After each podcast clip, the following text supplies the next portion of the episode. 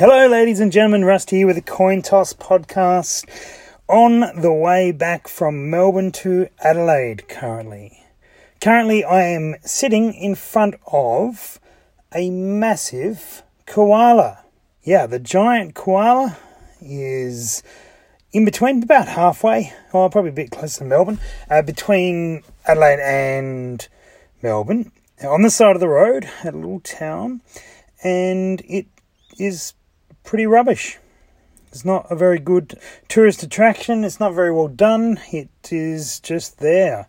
I'm not even going to bother to get out of the car. But I thought it was an interesting talking point. One of our native animals blown up. That doesn't sound right. One, a large version of one of our native animals is staring me in the face. There are plenty of these big things around Australia, and perhaps as we continue to travel in future months and such, we may get to a few of the others.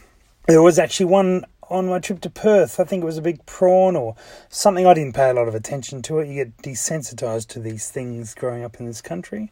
But anyway, uh, the giant koala, big koala, whatever it's called, some koala thing.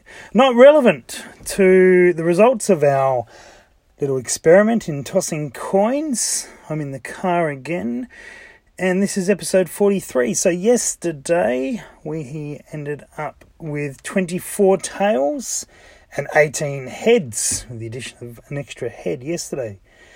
Maybe some Tasmanian reference. Anyway, so today I have a $1 coin from 2002 from Australia. This is a special one, the 2002 Year of the Outback edition which has a very average map of Australia with something in the middle of it and some stars flying around.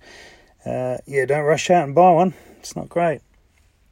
Anyway, we shall flick this up. I'm going to try what I did yesterday and try and land it on the dash and see what the result is. All right, here we go.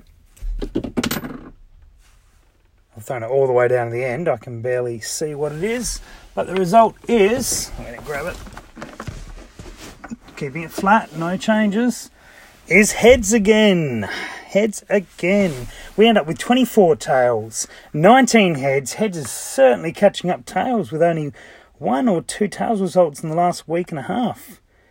Hmm. Anyway, that's it. We shall continue driving and uh, sort that out from there. Cheers, guys. See you tomorrow.